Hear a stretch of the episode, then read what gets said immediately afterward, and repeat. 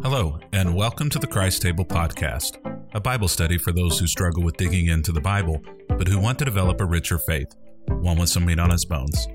I'm Kevin Young, a media guy turned minister who's passionate about helping others thrive, especially spiritually.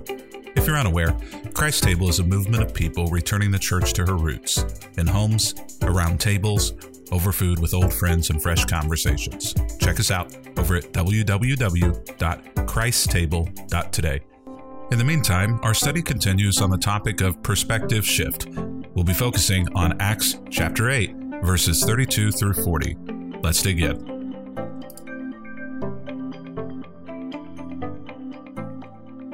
As we come to the chapter of Acts, we are seeing the very beginning of the gospel, which is a word that means the good news of Jesus Christ being spread throughout the countryside as persecution and suffering begins.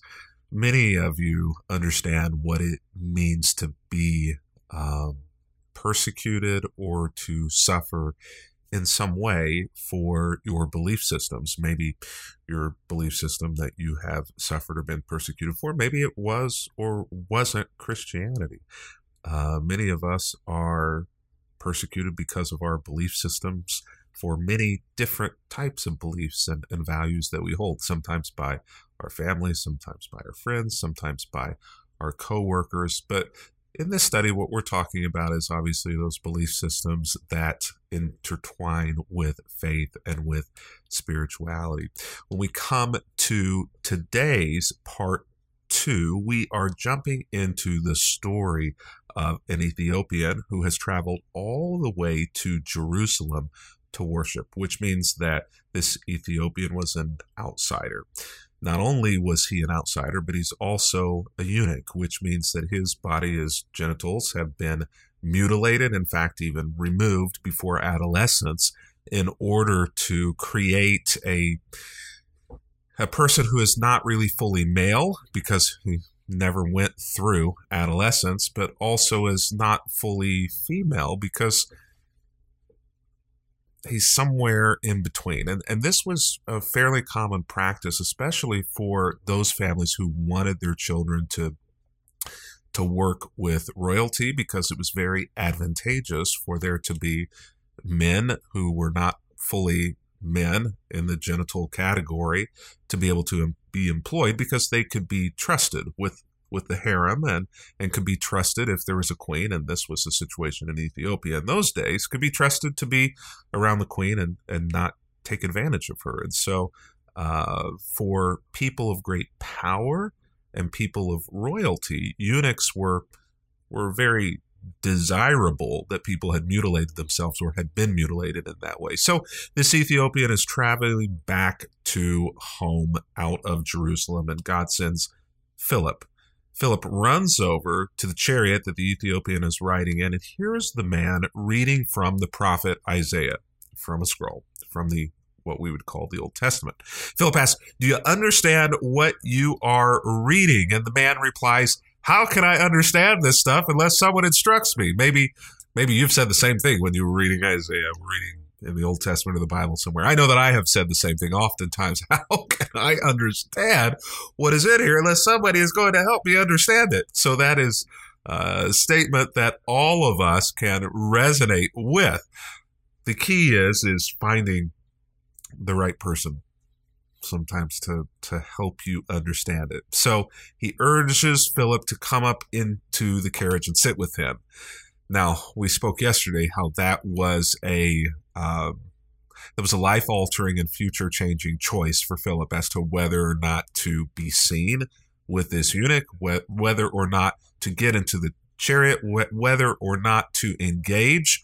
These are things that Philip may have been judged for because this person is a different color. This person is a outsider, and alien, and not resident. This person uh, is of questionable gender. Uh, they've been mutilated, which meant that they weren't even really allowed to worship within the temple. So when he goes to worship in Jerusalem, he's not even allowed full access on the basis of what we understand about the laws and the customs from the Old Testament. Uh, and so Philip Well, Philip has a decision to make whether or not to get into the chariot. So, the passage of scripture now, the story tells us, before it tells us what Philip does, the passage of scripture that the eunuch had been reading was this from Isaiah He was led like a sheep to the slaughter, and as a lamb is silent before the shearers. Well, I put this graphic in, in the wrong place, didn't I? We'll come back to that. He was led like a sheep to the slaughter, and as a lamb is silent before the shearers, he did not open his mouth. He was mutilated, humiliated, I mean, and received no justice. Who can speak of his descendants? For his life was taken from the earth. And so the eunuch asked Philip, Tell me, was the prophet talking about himself or was the prophet talking about someone else? Now, did you listen to this passage as it was coming up? He was led like a sheep to the slaughter, and a lamb, silent before the shears. He did not open his mouth. He was humiliated and received no justice. Who can speak of his descendants? For his life was taken from the earth. And then you ask Philip, was he talking, the prophet, about himself? Was he talking about someone else? Why why does it tell us the passage that he was reading? I think that it tells us the passage that he was reading because what the eunuch finds here, what the eunuch finds here is resonance within himself and his own story. This passage in the Old Testament is often identified as the passage of the suffering servant. This is the passage where we identify and resonate with who Isaiah and what Isaiah writes about here also seems to indicate a very strong relationship between the journey of Jesus as well. Jesus, who is a servant, and Jesus, who suffers throughout life, even to the point of death, as a servant, the suffering servant. The eunuch, he knew a lot about suffering servanthood. He was designed since before he had remembrance to be a servant.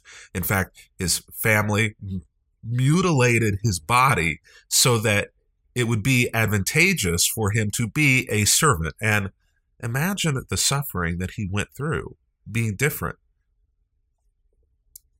Having no penis, having no ability to, to procreate, not being able to to be fully male or fully female.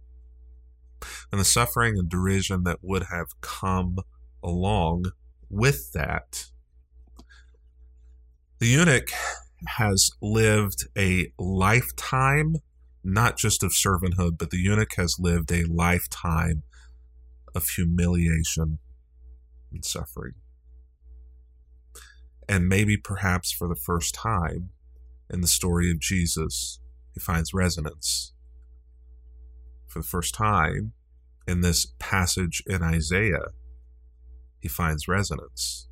And Philip is, is going to, to connect those dots, hopefully, between Jesus and the humiliation and suffering that he went through, this passage in Isaiah, written about a suffering servant, and the story of the Ethiopian. So, beginning with this same scripture, Philip tells him the good news about Jesus. And this is where this is where I want to for a moment reflect on on this idea.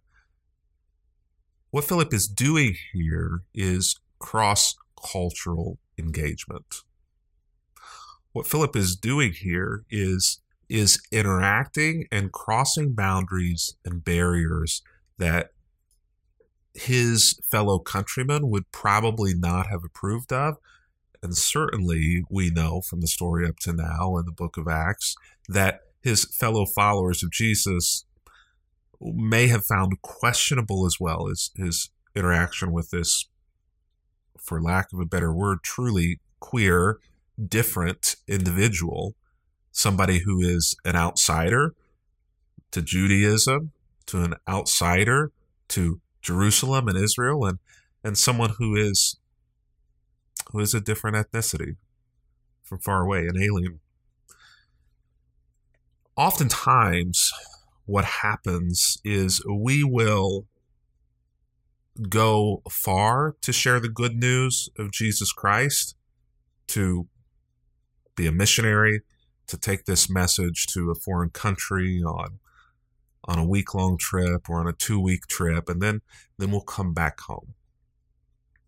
And yet, the cross cultural engagement in our backyards, we not only avoid, but we subvert. We resist. We like that barrier and that boundary. You stay where you are and where you live with your customs and with your traditions. I will stay where I am, where I live with my customs and with my traditions. I'm not going to move into your space. You don't live move into my space. And if they do, what happens?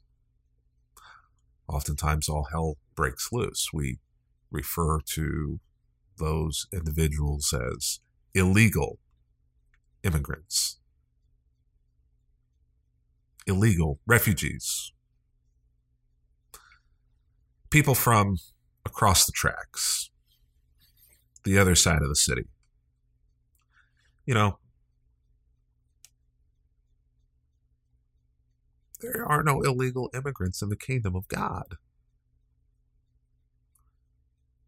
There are no unauthorized people in the kingdom of God. The entire kingdom of God is a place of refuge. And we will be standing for eternity, shoulder to shoulder, with people from across the tracks and the other side of the city. People from Jerusalem will be standing shoulder to shoulder with people from Ethiopia. And maybe look at it through a different lens. People from Ethiopia will be standing shoulder to shoulder with people from Jerusalem. It may be that the Ethiopians get the raw end of the deal.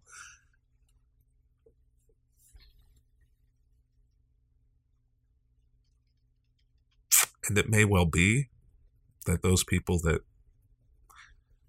that you would rather not rub shoulder to shoulder with cross culturally in your nation, in your community, in your backyard It may well be that they're the Ethiopian. Or it may well be that you're the Ethiopian in the story. Either way, cross cultural engagement is not only a necessity in the kingdom of God, but it is a requirement in the kingdom of God. So, beginning with this same scripture, Philip tells him the good news. The word there is the gospel about Jesus. And as they rode along, they came to some water, and the eunuch says, Look, there's some water. Why why can't I be baptized? And I love this. There's no there's no temple, there's no synagogue, there's no baptismal, there's no rites that are being read in the moment, no no magic words of incantation that are being pronounced over top of it. We're not even certain that cler- that Philip had all the clerical degrees and confirmations that perhaps are required today for somebody to baptize somebody else. So, what is Philip to do? Does he have the right, the ability to do this in this moment? The Ethiopian orders the carriage to stop, and they went down to the water, and Philip baptizes him. And when they came out of the water, the Spirit of the Lord says, Philip, you're done, and snatches Philip away. His work, his work has been finished in this moment. And perhaps the work that has been finished in this moment isn't so much that the Ethiopian has come to a faith or an understanding of Jesus Christ. Perhaps the more important work that has been done in this moment is the change in Philip is the fact that Philip now understands what it means to allow everyone into the kingdom of God. That the suffering servants who he keeps at arm's distance each and every day are people who not only need God, but whom he is required to build the bridge between. There are so many parallels to us today so often we think with our nationalistic or our politicized or our socio-economic mindset when it comes to things in the spirit world and God says no to Philip and God says no to me and God says no to you when we think those ways primarily and first. This story is here not because of the salvation of the Ethiopian. This story is here because of the salvation of Philip. Philip leaves in that moment not because the Ethiopian has learned everything that he needs to know, but because Philip has learned everything that he needs to know in order to spread the good news of the gospel to other people and other places to whom need it and to whom Philip otherwise may not have gone had he not made the connection between the suffering servant in Scripture and the suffering servant in front of his face. I heard a story the other day, and these stories are, are multiplied by the thousands of, of somebody who whose theology told them that a gay person was not able to worship and follow the Spirit of God that they were wrong, that they were broken, that they were outside of the kingdom. And when they finally came into contact with somebody who was close to them, whom was gay, they rejected them. They heard the story of someone who had been humiliated, a suffering servant, and another child of God. And they didn't get in the carriage with them. They couldn't get into the carriage with them because their theology said, You have less worth until you change to what I perceive God will accept. And that was a life altering and future altering decision. Maybe for both of them, but certainly for the person who called themselves a follower of Jesus Christ. They wouldn't get into the carriage. Philip does. Philip sets everything else aside and decides that the good news that he has to share about somebody else who was humiliated and who suffered was more important than anything else. This eunuch couldn't change anything about their story or who they were physically. They were what they were. Philip chose not to care. And this story is in Scripture not because of the salvation of the Ethiopian, but this story is in Scripture because of the salvation of Philip. Philip is the one who changes. Philip is the reason why this story is here and that's why God snatches him away because Philip has changed. The eunuch never saw him again, but went on his way rejoicing. Meanwhile, Philip found himself further north of the town of Azotus, and he preached the good news there and in every town along the way until he came to Caesarea. It continues to follow Philip's story here because Philip is allowed to continue because he chose well. Irenaeus writing in the second century, says that he, meaning the eunuch, becomes a missionary to the Ethiopians.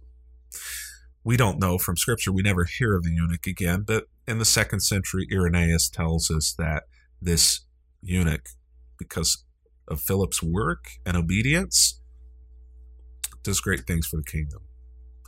And it's not hard to imagine that being the case. We would assume after the story that the Ethiopian does incredible things for the kingdom of God when he realizes there is another suffering servant who loves him and cares for him and has fully accepted him. And maybe maybe that's the thing that you need to hear today. Is you are fully accepted. You are completely loved. You are worthy of God, and you are worthy of love. Not just from the world and culture, but from Christianity as well.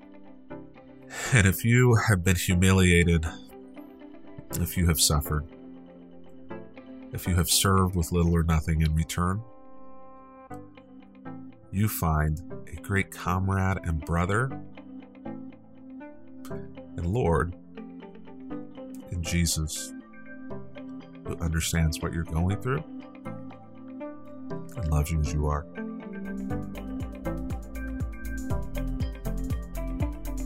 This Bible study on Perspective Shift is brought to you by Christ Table. If you'd like to join us in the study, there's an easy to follow guide in the show notes. We'd love to have you join us. You know, 65 million adults in the United States have dropped out of church, and that number will grow by 2.7 million before the end of this year. We here at Christ Table are committed to doing something about that.